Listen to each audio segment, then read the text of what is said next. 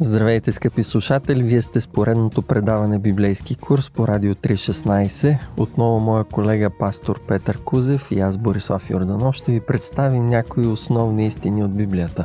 Здравейте от мен! Основните истини на цялата Библия са свързани с Исус Христос, затова библейския курс, който ви представяме е озаглавен Исус Христос и важните истини на Писанието. Каква важна истина ще представим в предаването днес? Днес, скъпи слушатели, ще разгледаме въпрос, който всеки си задава. Ако има Бог и той е добър, защо тогава съществува злото? Това определено е много важен въпрос в нашия библейски курс. В началото ще разберем по-добре смисъл на този въпрос с една истинска история от миналото, която Боби ще ни разкаже.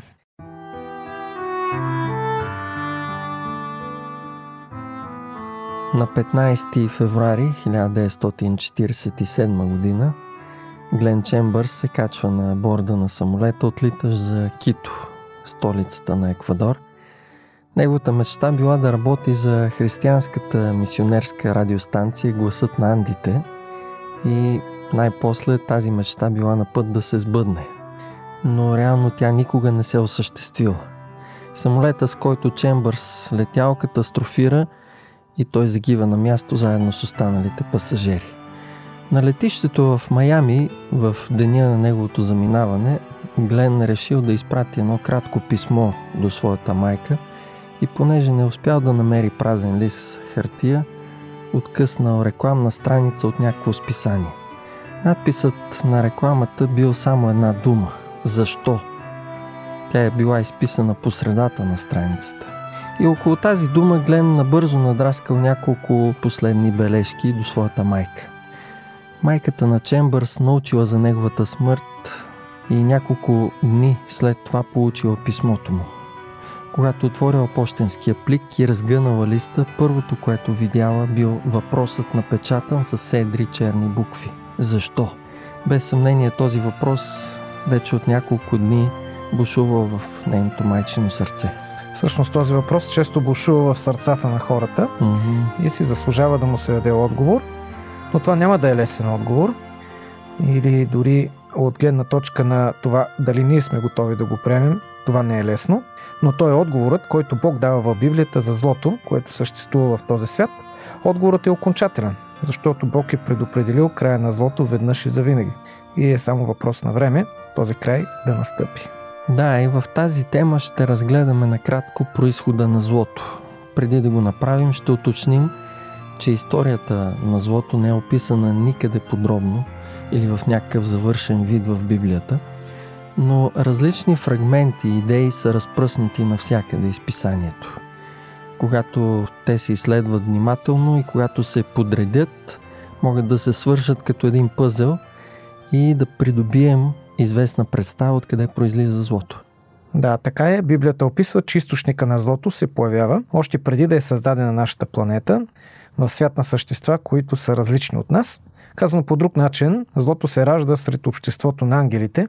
Това са същества, според 2 Петрово послание, 2 глава, стих 11, по-големи в мощ и сила от човека. В сравнение с тях човекът е създаден както казва Давид, само малко по-долен от ангелите. Тоест, те са по-висши разумни същества, които Бог е сътворил преди човека. Описани са с наименованията Херовими и Серафими. Четем как самия Бог разказва, че в най-красивото от тези същества се заражда злото. В книгата на пророк Езекил, 28 глава, от 12 стих надолу ще прочетем някои текстове. Така казва Господ Бог, ти си печат на съвършенството, пълен с мъдрост и съвършен по красота. Ти беше херовим помазан, за да закриляш, и аз те поставих там. Ти беше на Божия свят хълм, ти беше съвършен в пътищата си от деня, когато беше създаден, докато се намери беззаконие в теб. И ти се греши. Сърцето ти се надигна заради красотата ти – ти поквари мъдростта си заради блясъка си. Бог създава този небесен ангел съвършен физически и морално, създава го и със свободна воля, с възможността свободно да избира дали да се съобразява с реда и законите в Вселената, които Бог е установил, или пък да ги отхвърли. Упражнявайки свободата си, този херовим допуска в себе си да се породи злото. То се изразява в желанието му за величие и в егоцентризъм. Ангелът избира да отхвърли върховенството на своя Създател и пожелава за себе си да стане Бог и да промени начина по който е устроен съществуващия до тогава свят. Също така тези бунтовни преживявания в противника на Бога са описани и на друго място в Библията последния начин. В Исаия 14 глава от 12 до 14 стих е записано Как си паднал от небето, ти сияйна звезда, на еврейския Хелел, а на латински Луцифер, сини на зората. А ти казваше в сърцето си, на небесата ще се изкача, над Божиите звезди ще извися престола си и ще се изкача над висотата на облаците, ще бъда подобен на Всевишния. Ангелът, познат с популярното название Луцифер от латинския превод на Библията със значение носител на светлина, накрая взема решение и започва клеветническа кампания. Постепенно сред другите ангели внушава лъжата, че Бог е несправедлив, че той налага излишни за святите ангели закони, че изисква да му се подчиняват на сила и възвеличава и издига егоистично себе си над другите. Бунтовникът убеждава голяма част от ангелите, че ако той е техен водач, неговото управление ще доведе до един по-добър живот и по-добър свят. Да. Различни истории и случаи в Библията описват подобни претенции и недоволства на бунтовни личности и всъщност ни разкриват духа на бунта, който е започнал в небето. Вижте, например, бунта на Авесалом срещу своя баща, цар Давид, в втора книга на царета 15 глава. Да, бунта на Весалом е чудесна иллюстрация за бунта, който се е разиграл някога горе в небето. А този бунт е представен символично така в книгата Откровение, последната книга на Библията, 12 глава. И там от 7 до 9 стих четем И стана война на небето. Михаил и неговите ангели воюваха против змея. И змеят воюваше заедно със своите ангели. Но те не надвиха и не се намери място за тях на небето. И беше хвърлен големият змей, древната змия, наричан дявол и сатана, който мами целия свят. Хвърлен беше на земята и ангелите му бяха хвърлени заедно с него. Понятието война е преводът на гръцката дума полемос, откъдето произлиза и думата полемика или спор. Това означава, че в небето се разразява спор и конфликт на идеи, а не буквална битка, mm-hmm. защото никой не може да воюва физически срещу Бога. Не става въпрос за междузвездни войни, а за един спор, конфликт на идеи, който се появява в небето. Да, и в тази духовна битка и велика борба от една страна са Луцифер и измамените негови последователи ангели, които го следват. Символично в текста, който Пепи прочете, е представен този Луцифер като змей, наречен е в Библията още с думата дявол, което е дума от гръцки язик и означава клеветник. Наречен е още и сатана, дума от еврейски, която означава враг или противник. От другата страна са Исус Христос, втората личност на Божеството, наречен е Михаил, което произлиза от еврейски и означава кой е като Бога. И това е един риторичен въпрос. Той издига върховенството на Бога и абсолютната невъзможност някой да заеме неговото място, каквато претенция има Луцифер. Отношението на Исус Христос към върховенството на Бога ще разгледаме след малко. Скъпи приятели, след малко ще продължим с въпроса каква е реакцията на Бог към този бунт. Останете с нашето предаване.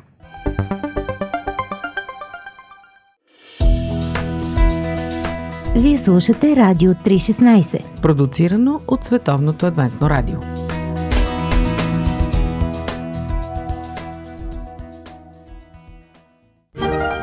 Библейски послания. Истини от книгата, която съдържа най-важното. Едно предаване на Радио 316.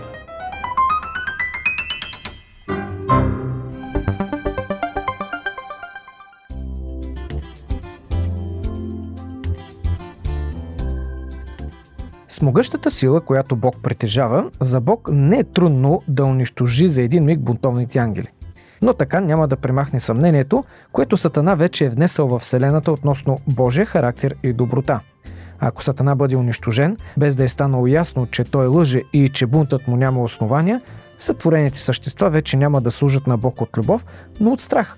Злото вместо да бъде изкоренено, всъщност ще пусне дълбоки корени в разума на творенията. Да, за това всъщност пред аргументите на силата, които биха затвърдили съмненията в тази лъжа на Сатана, че Бог е несправедлив, самия Бог избира силата на аргументите, които доказват, че Той е любов, че Той е справедлив. Отдадения на злото Божи противник има само едно временно предимство. Той може да използва измамата като средство за своите цели. За разлика от него, Бог не може да използва измама или някаква фалшификация и може да използва единствено истината. Но отнема време, за да стане очевидно за всички лъжата на Сатана. Затова на Сатана е дадено време и възможност. От човешка гледна точка това време е твърде много, но да не забравяме, че Бог обитава във вечността и той решава проблем, който въжи за цялата Вселена и е съобразен с мащабите на Вселената. Сатана е оставен да докаже претенциите си, че неговото управление на тези, които избират доброволно да го следват, е по-добро. Истинският му характер и злите му дела трябва да бъдат разбрани от абсолютно всички същества. Разрухата, до която довежда действията му, накрая ще бъде аргумента срещу претенциите му. Всички разумни същества ще се убедят, че злото, което дяволът внася в Вселената, няма място в нея. И тогава Божият характер, справедливост и любов ще бъдат извън всякакво съмнение.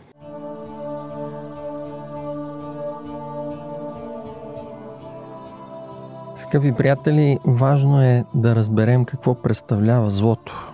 Каква е същността на това, което първо Сатана проявява вътре в себе си, а след това и всички са грешили същества.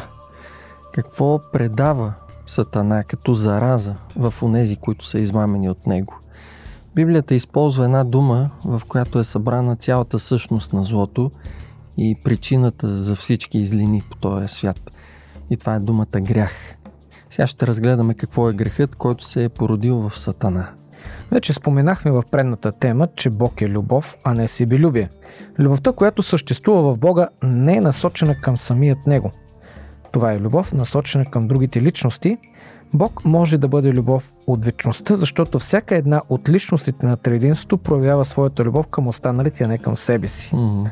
Това, което се случва, когато Сатана допуска злото да се появи, е насочването на любовта в погрешна посока. Бог създава разумните същества, според Дяния на апостолите 17 глава 27 стих, да търсят Бога. Създава ги също така да го обичат, според Матей 22 глава 37 стих, с цялото си сърце, с цялата си душа и с всичката си сила. Това е фундаментът на любовта, върху който се крепи хармонията и редът на Вселената. Сатана взема решение да промени това и взема решението вътре в себе си. Mm-hmm. Библейският текст казва, че сърцето му се надигна заради красотата, както прочетохме в Езекил 28 глава, и заради блясъка му. Той насочва погледа и любовта вече към себе си. Любовта му към Бога е заменена от себелюбието. В резултат от това гордостта му се надига, той пожелава да бъде според Исаия 14 глава 14 стих подобен на Всевишния – да бъде равен на Създателя си, да стане самият той Бог. Но разбира се, това е невъзможно, защото ограниченото творение не може да замести безграничния Създател. Именно тези претенции на Сатана всъщност разрушават връзката му с Бога и доверието му в Него. Бог вече не е най-важното същество в Вселената, към когото е насочена любовта му. Център на неговата орбита, на орбитата на противника на Бога, става самия Той – и това коренно променя желанията и преценките му за законите, които поддържат реда. Следствието е, че Сатана започва да живее свой собствен начин на живот, независимо от Бога. Той не признава и отхвърля Божия ред и Божиите закони. Да, и точно за това Библията описва, че който върши грях, това е записано в 1 Яново, 3 глава, 4 стих, този, който върши грях, върши и беззаконие защото грехът е беззаконие. Бунта на Сатана е срещу Създателя, който устроил всичко според своите закони. Резултата от бунта ни усещаме на гърба си. Това е причината и за нещастията, за страданията в живота. Как обаче злото на греха се пренася от небето в нашия свят на земята? Това е нещо, което ще разгледаме в една от следващите теми. Вече споменахме реакцията на Бога към Сатана. Нека сега специално да видим отношението на втората личност на триединството. Името Михаил, с което е представен Христос като воюващ срещу Сатана, например в Откровение 12 глава, е призив към всеки да признае върховенството на Бога и да му се подчини. Един от основните аргументи, с които Исус побеждава дявола, е неговия личен пример. Сам показва какво трябва да бъде отношението на всички творения към Твореца. Макар той да не е творение, а Творец, със своето отношение всъщност той издига първенството на Създателя. Да, и апостол Павел изразява това със следните думи. Може да отворим в Филипяни 2 глава от 5 до 7 стих. Там казва следното. Имайте в себе си същия дух, който беше и в Христа Исуса, който като беше в Божий образ, пак не щете, че трябва твърдо да държи равенството с Бога, но се отказа от всичко, като взе на себе си образ на слуга. Върховенството на Бога, оспорено от Сатана, трябва да бъде възстановено в живота и в съзнанието на всички творения. И това е била една от задачите на Божия син. На този стремеж на Сатана да бъде като Бога, в смисъл да измести Бог от неговата позиция, Исус противопоставя своето отношение. Той е Бог по естество и по същност, но дава личен пример на смирение, на подчинение, на служене и с това показва как да бъдеш като Бога. Не чрез някакъв бунт, претенции за това, което принадлежи само на Бога, но чрез любов и лична саможертва. Грехът на Сатана, източник на злото в нашия свят, е отричане на правото на Твореца и издигане на собственото аз или нещо друго на неговото място. Но Христос или Михаил показва на дело каква е основната ни роля в Вселената, а именно да обичаме на първо място Бога и да бъдем като Него в любов, себе отрицание и служене на другите. Ето, скъпи слушатели, как започва великата борба в небето. Това е накратко происхода на злото и греха, на който един ден ще бъде сложен окончателен край. Как точно ще се случи това, ще разгледаме в някои от следващите теми в нашия библейски курс.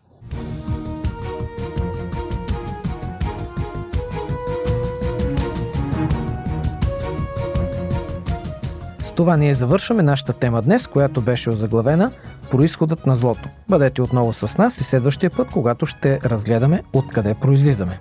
Да, никой не може да разбере добре смисъла на живота си, ако не знае какъв е неговия происход. Мнозина учени твърдят, че ние произлизаме от маймуните. Да. Какво ни учи Библията по този въпрос? И в крайна сметка, противоречат ли си Библията и науката? Това ще разгледаме в следващата тема. Затова слушайте ни отново по Радио 316 с поредицата на библейския курс Исус Христос и важните истини на писанието.